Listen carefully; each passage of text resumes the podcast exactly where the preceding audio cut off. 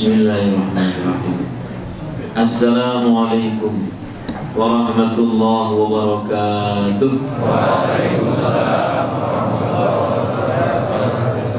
Alhamdulillah, alhamdulillahilladzi an'ama 'alaina bi ni'matil iman wal islam.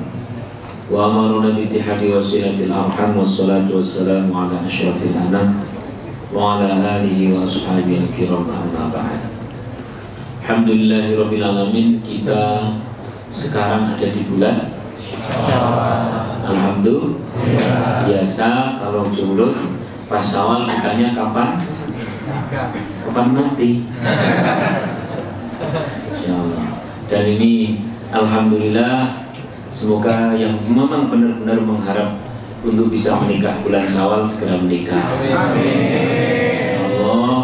Resepsinya hari Ahad terus kemudian akadnya hari Jumat resepsi hari Ahad gitu ya bulannya Syawal tahunnya belum jelas Alhamdulillah. Kemarin yang ikut FGI itu apabila dipraktekkan benar insya Allah dapat. Ingat-ingat nanti materinya seperti apa. Baik kali ini kita akan ngaji hikam. Hikamnya adalah Unwan Al-Hikam Syekh Abdul Fat Al-Busti. Kalau yang besok pagi Kitab Al-Hikam Syekh Ibni Atta'ilah Al-Iskandari. Kalau yang ada di Muhajirin Al-Hikam Imam Al-Haddad. Jadi sama nama kitabnya tapi beda pengarangnya sehingga isinya berbeda. Namun secara substansi isinya adalah bagaimana membenahi hati, mendatangkan kesadaran. Kalau kita semuanya sudah sadar bahwa ternyata kita menghadap kepada Allah Subhanahu wa taala itu bukan hanya dengan fisik kita, melainkan juga dengan hati kita, maka kita pun akan membenahi hati. Kita tahu bahwa bahasanya adalah innallaha la yanzuru ila ajsadikum wala ila suwarikum. Allah tidak melihat jasadmu tidak melihat rupamu tapi yang dulu ila amalikum melihat amal. Wa qulubikum dan melihat hati. Sehingga amal tok tapi hatinya salah. Tidak tepat hatinya benar tapi tidak beramal juga tidak tepat. Di ngaji-ngaji yang lain barangkali sudah ngaji tentang semangatnya beramal. Sehingga ini ono sing hadir sapa dari sini narget narget wis muga-muga ngaji ora kewengen pengen aku jam loro wis tangi tahajud. Dari sini su ada lagi pokoknya ndang-ndang cepet ngaji aku ndak pengen mesot tak porong itu jadi masalah beramal sudah ndak usah ditanya lah modelnya. Alhamdulillah. Namun kemudian membentuk hati membentuk jiwa agar saat beramal itu punya kualitas Nah, di sini tempat ngajinya.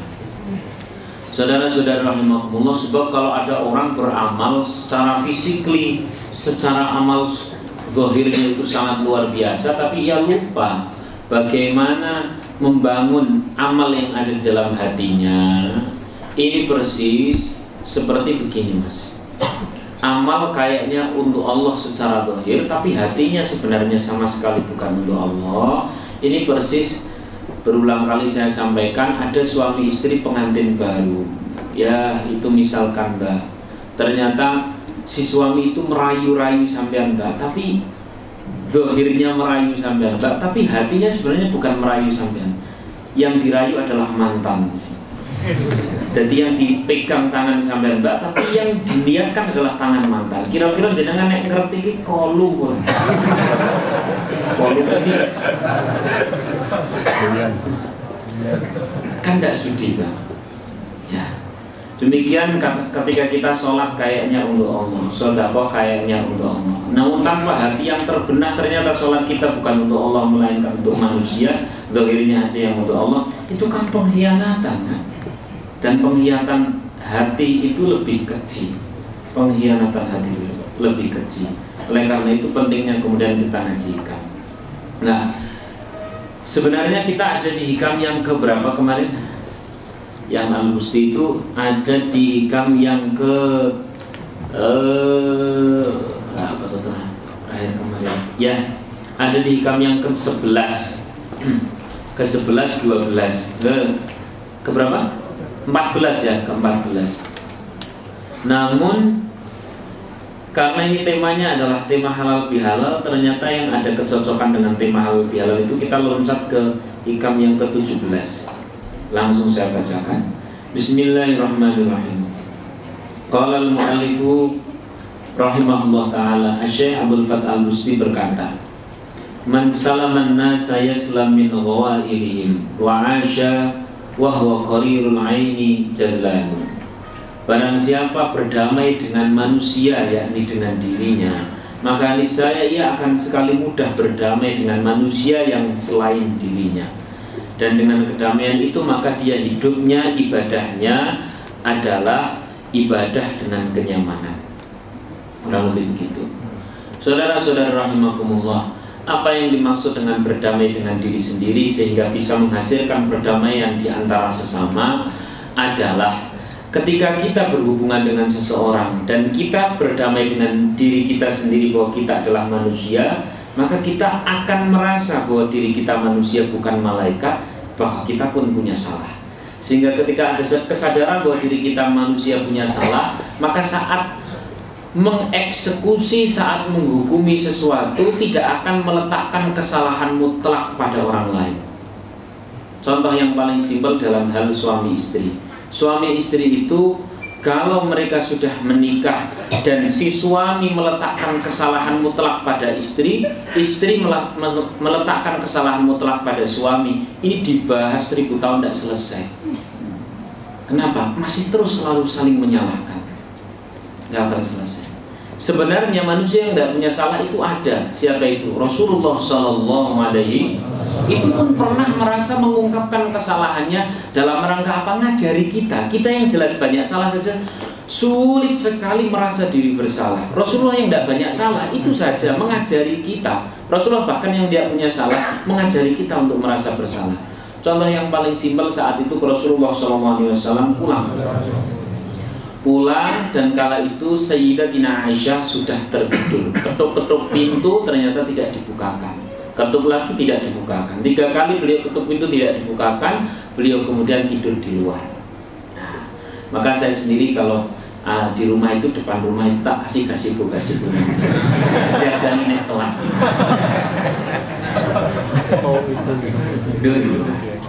Begitu tidur di luar, ya, begitu tidur di luar pagi-pagi atau dini hari, Sayyidatina Aisyah bangun. Ketika terbangun, Sayyidatina Aisyah sang istri berkata, Ya Rasulullah, engkau pasti sudah mengetuk pintu dan aku tidak terbangun. Ini adalah salahku, aku yang mohon maaf.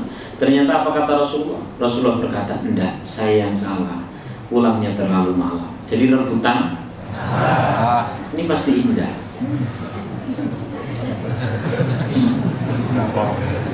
Padahal Rasulullah itu basyarun laisa kal basyari.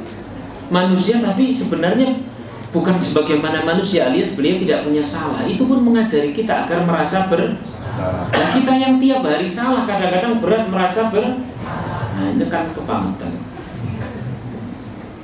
Coba, nih tidak percaya nih bapak-bapak yang hadir di sini. Bapak udah yang hadir di sini besok uh, pagi itu bilang sama istrinya Dev selama ini saya menjadi suamimu ternyata masih banyak kekurangan nafkah-nafkah yang kuberikan padamu banyak sekali kekurangan. Aku belum bisa menjadi suami yang baik. Tolong kau maafkan. Ini lebih indah kata-katanya ya syukur kalau istrinya sudah ngaji. Maka yang jawabannya adalah Iya mas, saya yang minta maaf. Terlalu banyak menuntut. Kan indah. Cuman yang istrinya ada ngaji.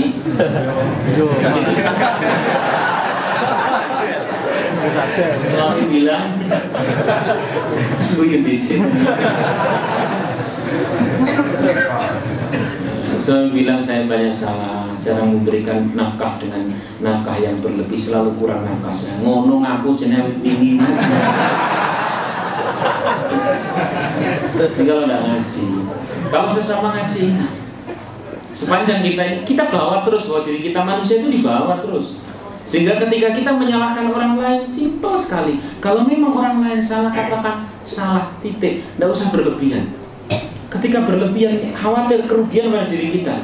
Hari ini orang kalau sudah menyalahkan pihak lain itu dilebih-lebihkan. Oh, salah. Oh, kecil. oh Fir'aun panjenengan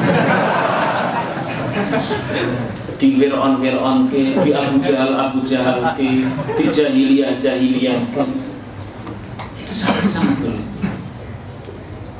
katakan memang kelakuannya sangat bejat kita masih pernah ngaji di kitab kami ini.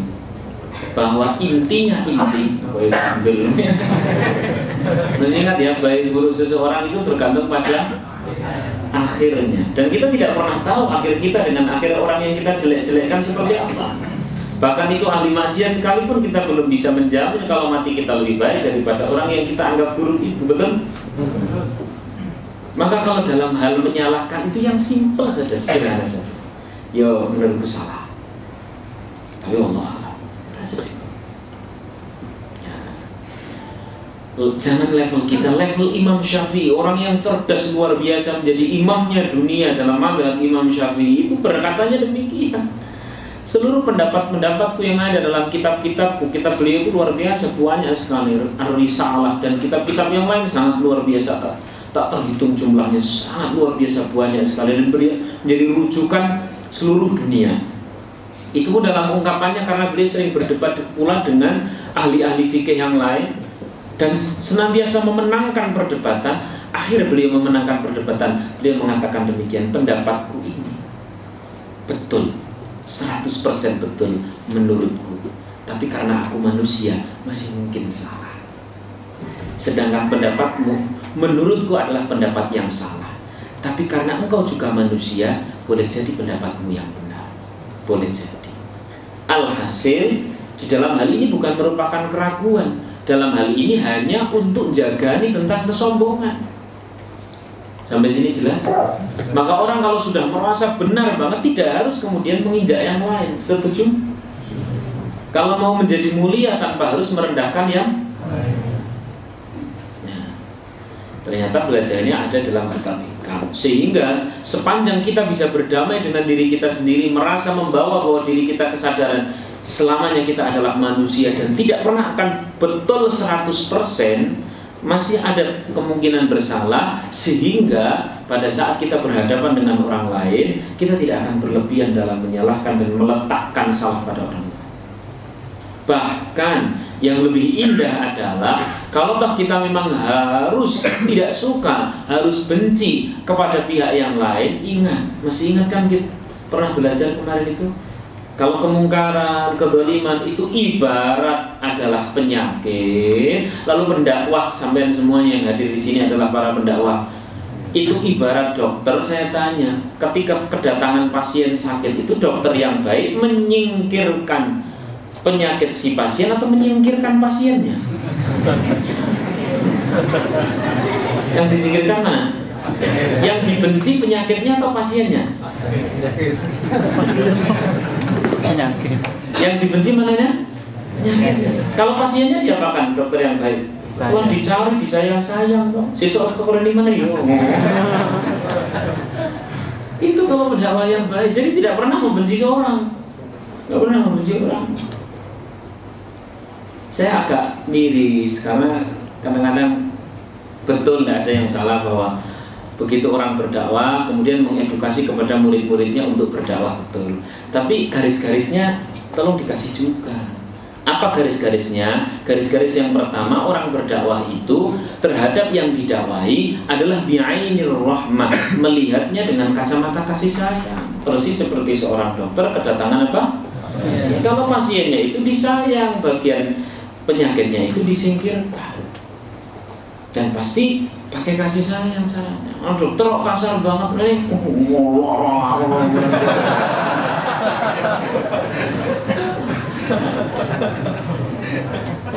Bahkan jadi tidak kasar begitu. Jelas kan? Jadi kalau ada teman yang belum sholat, kalau ada teman yang masih suka maksiat dan sebagainya, jangan benci. Bagaimanapun itulah dan dakwah untuk kita, dan amal soleh untuk kita. Sekalinya kita benci dan tidak bisa membedakan antara membenci kemungkaran dengan membenci orangnya, kacau nanti kita. Kitanya sendiri yang rugi. Wong dikasih amal kok malah benci. Understand? Oke, okay. kembali lagi ke tema. Nah, untuk bisa menjadi seperti ini ternyata ya, karena ini masih temanya halal bihalal, temanya halal bihalal sesuai apa yang dikatakan oleh Rasulullah bahwa kullu bani adam khata'un ya, setiap orang atau setiap anak Adam itu pasti punya Nah, sebaik-baik orang yang bersalah adalah atau wabun orang-orang yang bertaubat memperbaiki kesalahannya. Namun bahwa merasa kita punya salah itu selalu di bawah. Kenapa? Di dalam kitabnya Imam Ghazali ada satu penyakit dari penyakit manusia yang penyakit itu bila nempel pada diri seseorang maka akan sangat berbahaya. Penyakit itu bernama takmin apa diulang? Sekali lagi, tahmin itu adalah merasa aman. Merasa apa? Merasa aman dari apa? Merasa aman dari hisab Allah. Merasa aman dari apa? Merasa aman dari siksa Allah. Merasa aman dari apa? Merasa aman kayak kayak diri tidak punya dosa. Apa bukti kayak diri tidak punya dosa melihat dosa orang lain tuh kayaknya, uh, ini mau layak siksa.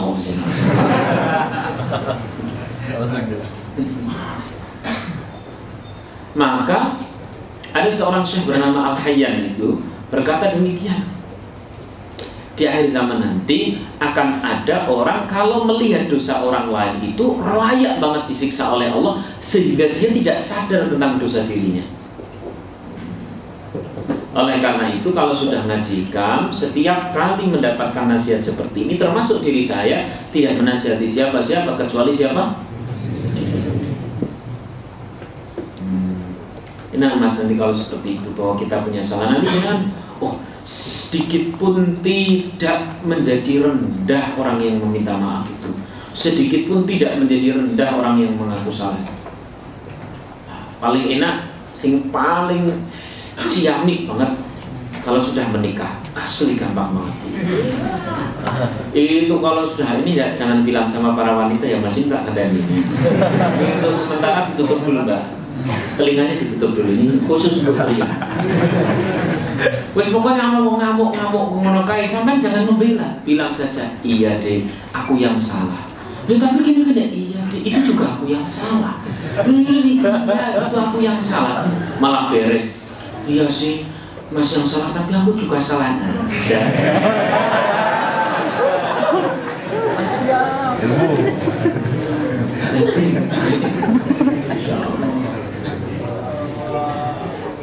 Jantung. Cuma nek urut nek nikah aja belum. Turut bila sungkawa.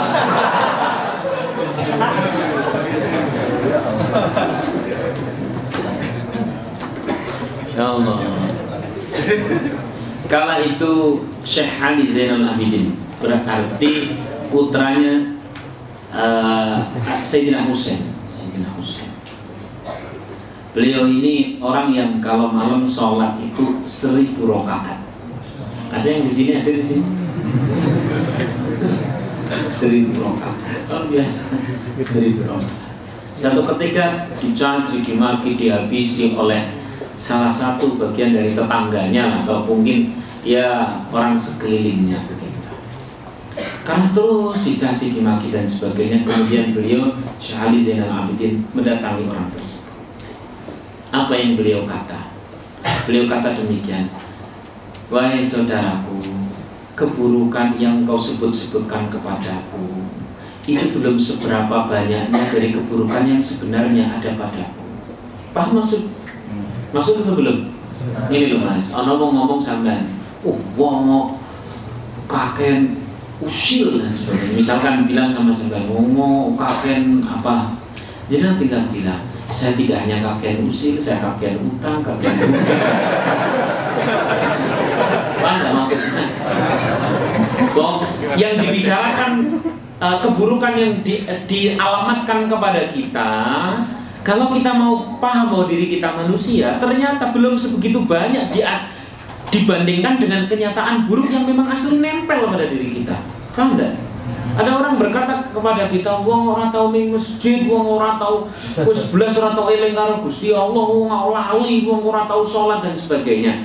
Kita tinggal berkata, iya memang kalau dipikir-pikir itu saya tidak sholat selama ini saya itu cuma jengkelat jengkelit Bang, kurang lebih begitulah maka Usai berkata demikian, usai berkata demikian, kemudian saya Ali Zainal Abidin berkata kepada orang yang mencaci dan menghina tadi. Dan kita tahu bahwa orang Arab itu kalau mencaci, menghina dan sebagainya itu keturunan keturunannya, sak uh, kabilahnya, sak agamanya dan sesuatu kan ngerti Kemudian beliau berkata, terima kasih engkau yang telah banyak memperhatikanku, menghabiskan waktu untuk perhatian kepadaku. Orang yang menggunjing kita kan berarti orang yang perhatian. Kadang-kadang kita itu mau tidur saja tidak perhatian pada diri kita sendiri. Orang sempat ngoco, orang sempat uh, cuci muka, kadung ngantuk itu kan mata ini lampu serapungan kan gitu. Lalu tiba-tiba ada orang yang menggunjing kita kan berarti nggak teke banget, tuh. perhatian banget. Mestinya kalau kita diperhatikan bilangnya apa? Pinter. Om soleh kaben. Beliau berkata dengan saya terima kasih banyak engkau memperhatikan aku dan terakhir bila engkau membutuhkan apa yang memang engkau butuhkan dariku yang bisa aku bantu nanti apa yang aku bisa aku bantu insya Allah aku bantu. Tolong ini diterima jubah beserta sedikit rezeki. Beliau pulang ternyata jubah beserta uang seribu dinar. Ya, itu Lah orang tersebut begitu ditinggalkan oleh Ali Zainal Abidin langsung mikir ternyata ngomongnya apa ya salah aku salah selesai. Coba kalau ada orang menghina kita kemudian kita lawan atau kemudian kita membela diri selesainya ada selesai melawan. Jelas? Dan tidak kalau ada teman rese dan sebagainya jangan langsung tinggal duduk bro di nek orang duit paketan yang tak kirim paketan. Moha, ya wis tak tethering wis.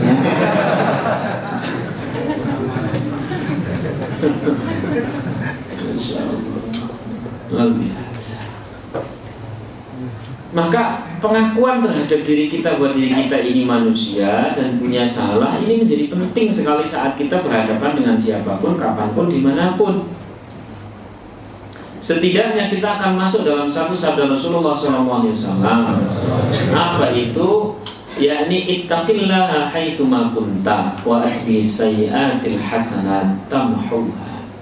Teruslah bertakwa kepada Allah di mana pun, kapan pun, dalam kondisi apa pun. Ya.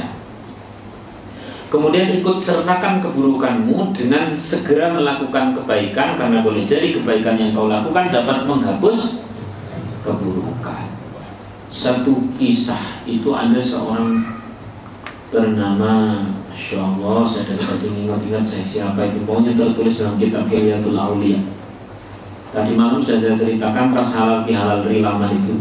Namanya siapa? Hari ini saya sudah jadi lupa. Ya Masya mungkin bukan mungkin sih memang aku manusia. Lah ingat-ingat kok lupa.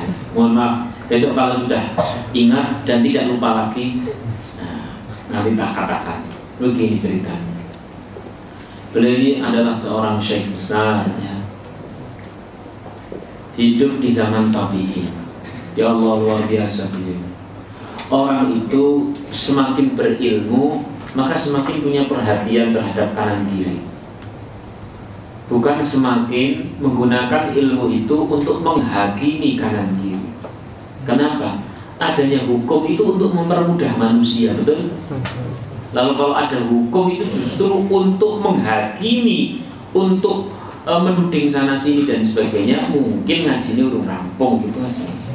Atau mungkin kurang piknik. Gitu, Pak. Kurang piknik wawasan gitu karena Begitu ada yang berbeda langsung disalahkan. Begitu ada yang berbeda langsung disalahkan. Orang kalau belajarnya A, B, C, D, E sampai E titik, kemudian melihat F, melihat Z, melihat R dan sebagainya kan kayaknya salah semua. Kenapa? Karena belum piknik sampai Z. Nah begitu sudah piknik, oh iya mungkin dia mengikuti cara yang seperti ini dan salah. Mungkin dia seperti ini, oh iya salah. Kan begitu ya? Lebih banyak islahnya. Saudara-saudara rahimakumullah, kemudian ini beliau pulang dari dakwahnya, pulang dari dakwah Qadarullah itu ada salah satu tetangga yang disebut tetangga versi Rasulullah itu berapa rumah tuh? Berapa? Berapa rumah? 40. Jangan pernah ngecek 40 rumah kanan, 40 rumah kiri, 40 rumah depan dan belakang pernah dicek belum? Iya. Ngaji ini dipraktekin dicek dicek. Barangkali pagi-pagi gitu ya mas. Sekitar jam 7 gitu jangan pakai sepeda motor cek ke depan set rumah 1, 2, 3, 4, 5, 6 sampai 40 begitu pagi-pagi ada yang nangis barangkali itu nangis kakaknya sudah berangkat sekolah adiknya belum berangkat sekolah karena tidak ada yang nganter. Tawarkan. Kenapa adik kok tidak uh, kok nangis sampai jam sekian belum berangkat sekolah? Tidak ada yang nganter mas. Tidak usah diharap punya Mbak Iwayu Terus pokoknya semakin kita mengaji itu semakin punya perhatian. Maka orang semakin taat kepada Allah itu sebenarnya semakin manfaat pada manusia. Naik ke atas taat, ke samping manfaat begitu. Nah, singkat cerita, beliau pulang dari pengajian, beliau pulang dari berdakwah, pulang-pulang itu mendengarkan kabar salah satu tetangganya itu mati. Matinya karena sakit sakitnya karena kekurangan minum alias kehausan. Malam beliau itu the drodok drodok itu apa?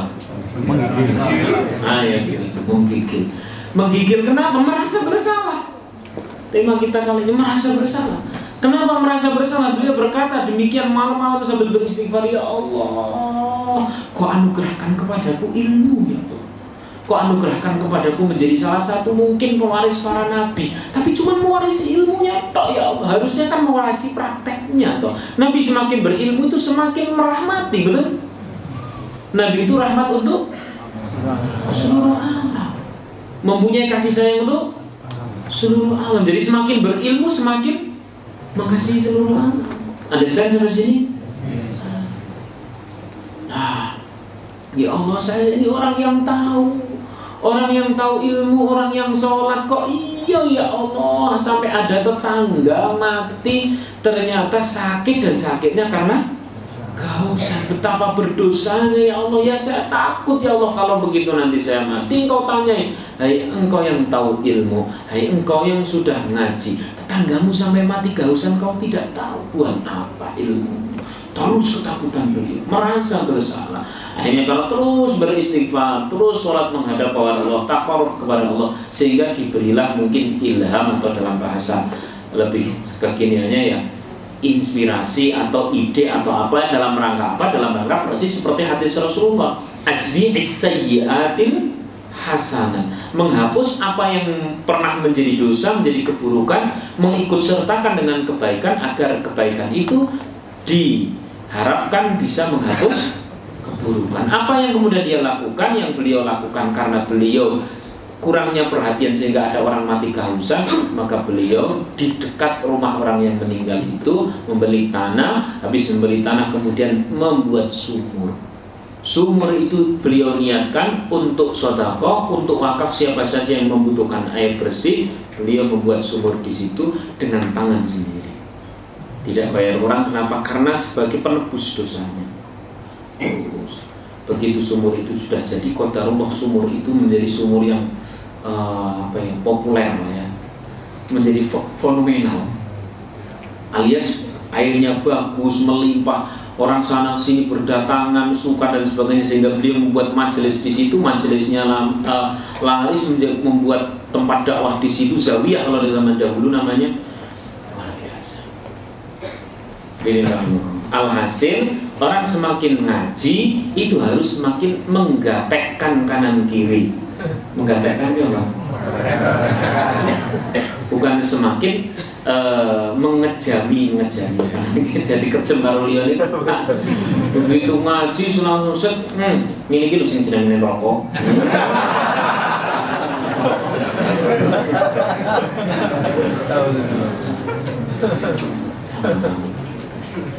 kalau toh ada orang lain salah, cobalah pikir bagaimana mengingatkan dengan penuh kasih sayang. Persis seperti seorang ayah mengingatkan kepada anaknya.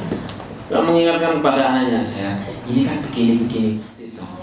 Pernah dengar? Pernah dengar saya bersisa? yang beliau ini seorang sangat luar biasa, ya, seorang yang wah pokoknya alim luar biasa, muridnya banyak, tapi matinya suul khotimah. Kenapa? Kok saya ini kok kayak tidak punya dosa ya tiap hari ibadah terus orang yang lain kok salah dan sebagainya. Atas dasar punya penyakit seperti ini maka Allah mencabut hidayahnya. Alhamdulillah Mas punya HP HP itu pemberian orang atau titipan orang. Sama nitipi HP kepada teman. Tadi titipi HP mas? Ya titipi. Guna wis ternyata itu teman kita yang dititipi HP itu HP buat gaya-gayanan. Kira-kira HP diapakan? Apa? Lagi sama kita diberikan oleh Allah bisa ibadah mempunyai uh, kesadaran itu dan sebagainya itu benar-benar bukan prestasi kita murni melainkan itu adalah pemberian. Sekalinya kemudian kita sombongkan boleh jadi malah dicabut. Itulah yang terjadi pada seorang anak muda hafal Quran di masa zaman Romawi yang kala itu beliau berperang di zaman Romawi terus kemudian kesemsem sama gadis Romawi si pemuda hafal Quran itu matinya malah suul awalnya kenapa? Awalnya merasa tidak punya dosa merasa sudah semua nah aku mau sampal Quran jadi kau ini kurang masalah yang kayak dan sebagainya. Maka semakin manusia merasa dirinya malaikat justru akan diibliskan oleh Allah dijebleskan. Oleh karena itu tetaplah merasa manusia yang punya salah sehingga ketika melihat orang lain bersalah akan mewajarinya. Mewajarinya itu apa ya memakluminya mewajarinya ya mau mengatakan salah ya salah gitu aja. Tidak usah sampai berlebihan terus uh, kejam uh, macam namprot tenang.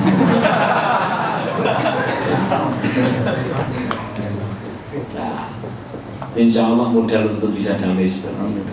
Dan kita tidak tidak gampang marah kalau seperti itu. Betul kan? sebab gampang marah itu juga bagian dari sesuatu yang sangat-sangat buruk Ya, saya sekali lagi mengingatkan panjenengan, terutama mengingatkan diri saya sendiri tentang kisah saya pernah ke pasar ya, pasar untuk apa tanya, panjenengan kan belum tahu sih unik-unik loh. tanya ke mana tanyanya? Ke tukang sabung ayam, ke mana? Tukang sabung ayam. Tukang sabung ayam ini kan orang yang sengaja mengadu, mengadu ayam, agar ketika ayam ini bertengkar maka pengadu itu mendapatkan apa? Untung. Ya, jadi memang mengasihkan banget. Ada proyek dengan cara proyek itu menggegerkan suasana yang dari kegegeran itu akan mendapatkan untung. Mas, saya kasih kabar di mana-mana itu kalau terjadinya kegegeran di mana-mana itu kadang-kadang tidak karena kemur murni karena konflik? Enggak itu karena memang ada yang mengadu. Mengadu manusia. Mengadu. Ya. dan untuk mendapatkan? Untung. Anehnya falsafah tukang sabung atau falsafah tukang adu itu jangan belum tahu. Saya benar-benar pernah bertanya. Ketika saya bertanya pak tukang sabung ayam pak tukang adu ayam sebenarnya ayam yang paling menarik untuk diadu untuk digegerkan sehingga jenengan untuk duit nih ayam sing koyo ngopo aja nih beliau menjawab ternyata bukan ayam yang paruhnya panjang bukan ayam yang jalurnya itu kuat. Nah terus ayam yang bagaimana? Ayam yang kalau disentuh dikit langsung berak berak berak marah berak berak berak marah. Menarik. Duwiti ngomongin tahu enggak sehingga semakin kita gampang marah di di kehidupan nyata maupun di kehidupan online dan sebagainya semakin gampang marah. Itu semakin menarik bagi tukang adu udah di geser sini langsung jebret oke dalili titik tok marah betul jos. Mau nggak? Ya jadi senang banget itu pihak ketiga. Mungkin pihak ketiga itu yang di luar Indonesia barangkali atau di luar planet. Yang pasti kan ah, setan kan yang pasti. Setan itu kan suka kalau ada pertengkaran dan sebagainya. Nah, itu kan pihak ketiga juga mendapatkan untung. Betul. Nah, orang akan semak para tukang adu. Para tukang adu siapa tadi? Tukang adu itu akan seneng banget apabila ada orang yang gampang marah. Dan saya tahu kan orang kalau marah itu sebenarnya dalam kondisi nyari solusi kok dalam kondisinya marah itu ketemu solusi atau malah tidak ketemu? Ketemu. Jelas? Nah, kalau yang terakhir ini benar-benar yang terakhir ini adalah atas dasar pertanyaan. Karena yang ditanya saya maka 100% yang jawab saya. Tidak masalah. Dan enggak, enggak setuju enggak masalah karena memang ini benar-benar saya yang ditanya. Kang, kalau soal uh, yang dicaci, yang dimaki, yang direndahkan itu saya, saya enggak marah. Wong soleh kok.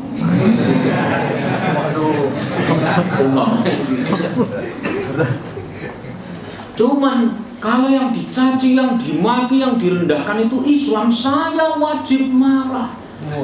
Sampai katanya mau tanya tadi. Oh iya saya tanya. Gimana? ya karena beliau karena beliau berkata seperti itu benar jangan tanya sama saya. Iya saya tanya. Kalau tidak tanya sama saya, saya balik bertanya. Kalau ada yang menghina, merendahkan Islam dan sebagainya, sebenarnya yang wajib itu marah atau meluruskan marah atau meluruskan? Sekali lagi, marah atau meluruskan? Karena dia melenceng pandangannya, betul kan? Maka yang wajib itu apa tadi? Marah itu hanya satu dari sekian banyak cara untuk meluruskan, betul? Kalau marah tapi tidak meluruskan kan bukan substansi, bukan sub, bukan substansial kan? Yang substansi adalah bagaimana tuduhan itu, tudingan itu, kerendahan itu kita sedang meluruskan bahwa itu tudingan yang salah, kerendahan yang salah, betul kan? Namanya melu. Kalau marah itu hanya salah satu dari sekian banyak cara. Faham betul belum? Maka yang wajib marah atau meluruskan? Marah atau meluruskan? Sekali lagi marah atau meluruskan? Oh gitu ya, ya, ya. Terus saya meluruskannya gimana? Karena beliau tanya lagi kepada saya, saya kemudian menjawab. Nah, yang yang menghina siapa? Saudara saya sendiri, saya punya sepupu gini nek sama Islam itu benci ini rakaruan, ngelek-elek rakaruan, ini Islam kelek, wong ini orang genah dan sebagainya dan sebagainya. Zaman mau meluruskan, ya saya pengen banget meluruskan, tapi saya marah. Kan tadi saya tanya, orang marah itu nemu solusi atau nemu kutak? itu hanya merupakan salah satu metode. Nah, terus bagaimana ini saya harus bagaimana? Ya kalau jenengan bertanya kepada saya cobalah jenengan rubah. Besok kali ini ketemu sedulurmu karena ini sedulur masih sepupu. Besok kali kalau ketemu sedulurmu ini tampilan pertama adalah senyum. Nah berikutnya dia punya kekurangan apa sampai bantu ini orang di sarung ke sarung. Nek orang duwe kelambi cobalah kasih baju. Nek orang duwe sepeda motor tak guyoni begitu memang saya sengaja begitu bilang begitu yo enggak sepeda motor katanya membela Islam sepeda motor apa ya ya ya ya. Gitu ya wis. Wah, terus pokoknya zaman benar-benar berbuat baik pasti nanti dia akan bertanya Kowe kok saiki apian temen kok bro karo aku? Jawab, sing apian itu aku, sing apian ke Islam. Jelas? Metode meluruskan. Caranya banyak, caranya banyak.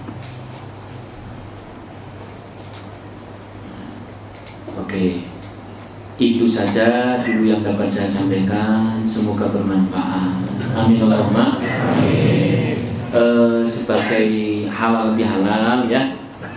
Halal bihalal kita. Saya kalau ada salah-salah dan pasti ada lah. Mohon maaf sebesar-besarnya memang banyak salah banyak kekeliruan.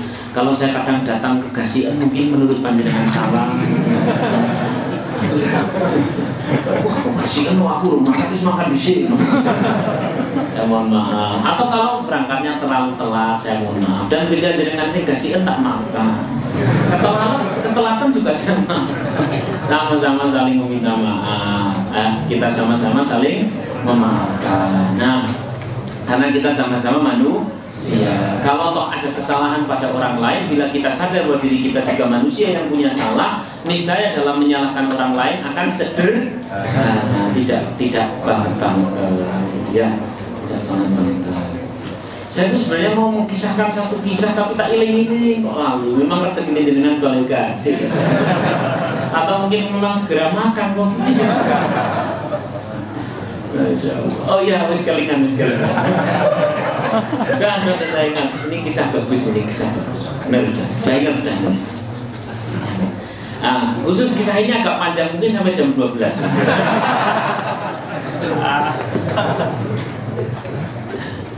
namanya Al-Qudami panjang namanya. Belakangnya Al-Qudami beliau itu begini. Insya ya. Tiap malam punya riyadhah. Riyadhah itu ibadah yang yang disiplin lah ya. Disiplin. Riyadhah. Apa riyadhahnya? Riyadhahnya itu ketika beliau qiyamul lail qiyamul lail selalu digandeng dengan berdoa yang doanya adalah mendoakan orang lain. Berapa orang yang ia doakan, yang ia sebutkan namanya saja ada sekitar 12 ribu orang. Itu berikut pasangan masing-masing, berikut orang tuanya, berikut anaknya. Berarti berapa? Tunggu diri. Mendoakan orang lain. Beliau bersama para murid-muridnya tiap malam itu isinya mendoakan orang. Kenapa penting mendoakan orang lain bagi orang yang berdakwah itu simpel mas Jenengan saja kalau punya adik dinasehati tok ndak didongoni kira-kira rubah atau tidak? Maka sampai nek sing setiap hari katanya berdakwah lewat sosial media, jangan sampai lupa mendoakan orang yang didakwahi. Mosok diseneni tok. Lagi apa? Dakwahnya pun nyeneni Maka kalau memang kita mau mendakwai seseorang Jangan sampai lupa Bahwa yang didakwai itu bukan dohirnya saja Tapi ruhnya juga didakwai menggunakan doa. Ya Allah besok saya mau mengingatkan orang itu Agar mau sholat. Malam ini ya Allah aku doakan orang tersebut. Dengan penuh kasih sayang aku kirimkan surah fatihah. Atau uh, aku berdoa untuk dia Kemudian ditutupi dengan ditutup dengan sholawat. Nah beliau sama Bahkan ada salah satu doa yang sangat luar biasa ya Allah. Ini ini orang kalau memang asli berdak berdakwah itu intinya adalah agar semakin banyak orang bersujud atau menghentikan orang dari bersujud. Ayo, ayo, jawab, jawab, jawab. Memperbanyak orang bersujud kepada Allah atau mempersedikit orang bersujud? Maka kalau ada orang cara berdakwahnya, kamu salah, kamu itu salah semua. Ini memperbanyak atau ini memperbanyak atau mempersedikit? Mempersedikit. Oh, Nabi ki piye kayak biar banyak pengikutnya, biar banyak umatnya kok malah kita mempersedikit. Memperbanyak. Nah cara memperbanyak itu benar-benar di welcome welcome kan welcome welcome. Malamnya itu didongani kalau beliau sama al itu. Salah satu doanya itu begini, salah satu doanya ya Allah. Oh, bila ada ya Allah kemaksiatan di daerah ini di dalam umat Nabi Muhammad SAW di dekat-dekat sini yang sampai kemaksiatan itu layak mendatangkan azabmu ya Allah maka ya Rahman ya Rahim dan mereka belum sadar untuk beristighfar ya Allah maka aku yang pasang badan biarkan aku beristighfar sampai pagi Kenapa mereka umat Muhammad biar lebih banyak lagi umat Muhammad lebih banyak lagi yang menyembah kepadamu. Ini orang dakwah memperbanyak bukan menghentikan. Understand? Oh, salah, salah. Nerokok well Ini memperbanyak atau mempersedikit kalau itu sedikit. Oh, kamu tuh boleh musuh, semua iblis orang Kamu itu jelas tidak bakal mencium bau sur. Ini mempersedikit.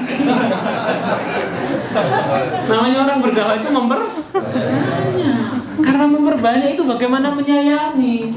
Kita menjadi salah satu bagian kalau Rasulullah sudah secara fisik meninggal, maka kita ini menjadi para pewarisnya itu dengan cara semangatnya semangat yang sama. Rasulullah itu sampai ditawari malaikat Jibril pada saat pergi ke Taif itu karena dicaci dimaki lemari dan sebagainya itu kemudian ditawari apakah itu orang-orang yang melempari melempari engkau me, me, menghina engkau kami berarti gunung.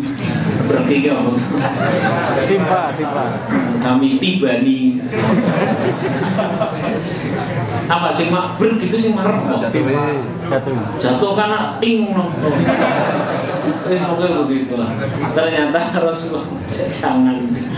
Mungkin ke, kalau nggak beli nggak kalau nggak orang itu mungkin keturunannya karena masih terus punya harapan untuk menjadi baik begitu loh.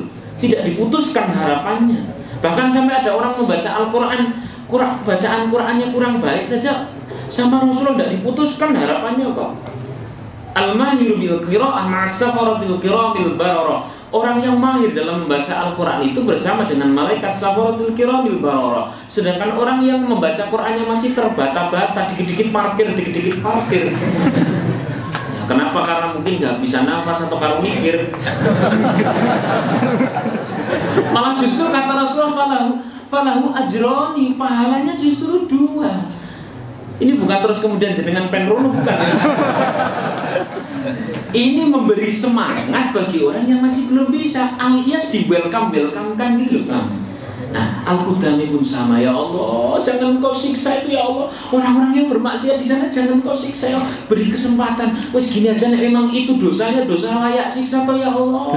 Aku sendiri istighfar nih. Kayak kayaknya kayu nih kalau mesti Allah. Berarti kan kasih sayang banget sama yang didakwai, betul?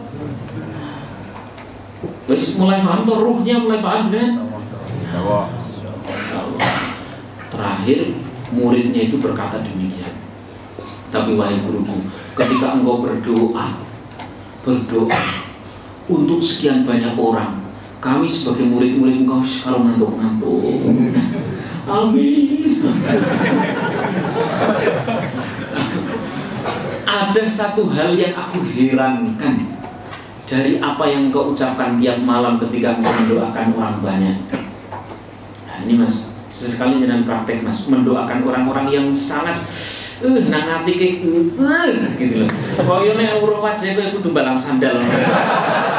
Ditungoni sing api-api. Ini wis ngaji kan kudune sih kudune iso. Ditungoni sing api-api, ditungoni sing api-api. Beliau itu berdoa demikian. Ada hal yang aku herankan dari doa engkau wahai guruku. Apa yang kamu herankan para murid-murid? Engkau itu selalu dalam setiap malam berdoa begini. Ya Allah, itu ya Allah pemilik anjing ya Allah engkau ampuni dan jangan engkau siksa karena sesungguhnya aku telah memaafkan dia ya Allah pemilik anjing itu ya Allah engkau ampuni dan jangan engkau siksa. Karena sesungguhnya aku telah memaafkan dia. Itu bagi kami itu heran baik guru kok kok selalu mengucapkan seperti itu? Memang ada apa? Cerita Alkitab. Dulu ketika aku masih muda pernah bekerja di sebuah kebun. Yang orang yang punya kebun itu ya orang yang punya kebun itu menjaga kebunnya dengan menggunakan anjing. Kala itu saya disuruh e, membawa talinya. Tapi karena aku tidak mau dengan anjing maka tali e, karena aku tidak memegang maka kemudian lepas itu anjing. Ketika lepas itu anjing maka saya dipukuli habis-habisan oleh pemilik anjing itu. Dan kali ini aku benar-benar berdoa kepada Allah semoga orang tersebut jangan disiksa karena aku telah memaafkan. Ternyata belum selesai ceritanya muridnya kemudian bertanya lalu kenapa engkau berdoa seperti itu? Ini jawaban yang paling keren. Karena untuk mendapatkan ampunan Allah ternyata syaratnya aku harus bisa memaafkan yang lain. Minal domplongin.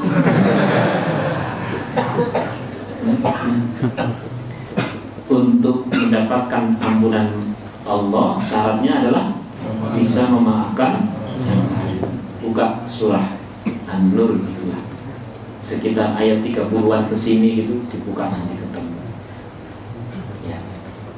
Wal ya'fu wal yasfahu ala tuhibbuna yaghfir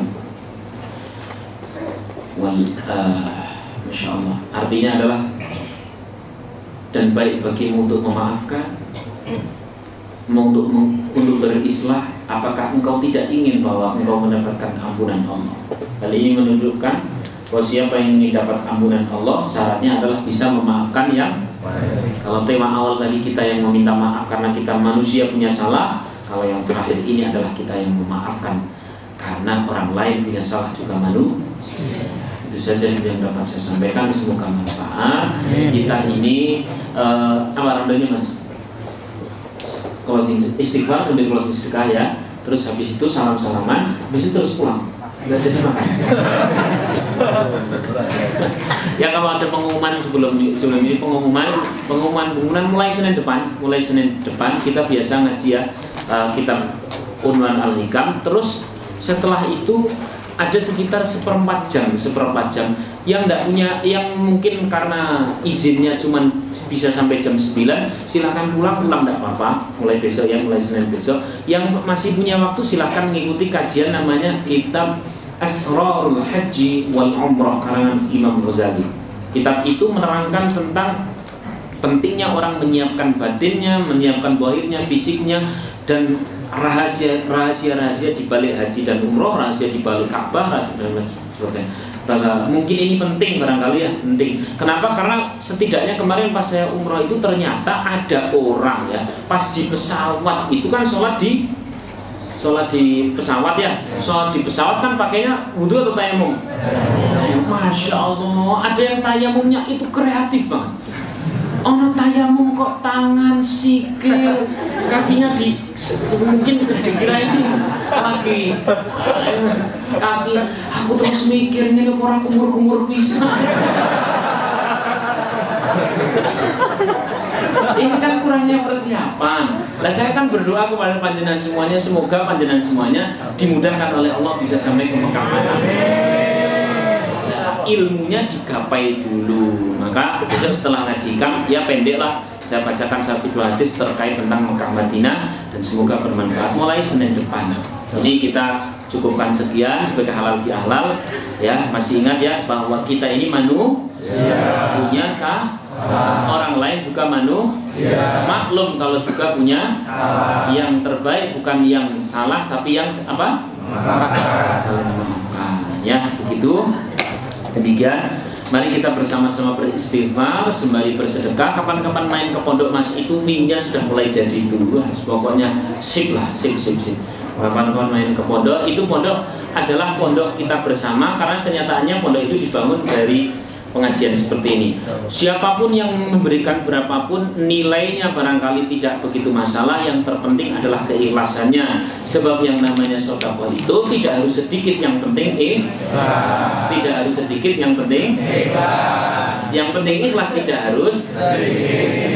Mari bersama-sama sembari ya kan karena itu modalnya untuk kita bersama. Mari kita sembari istighfar, sembari bersedekah.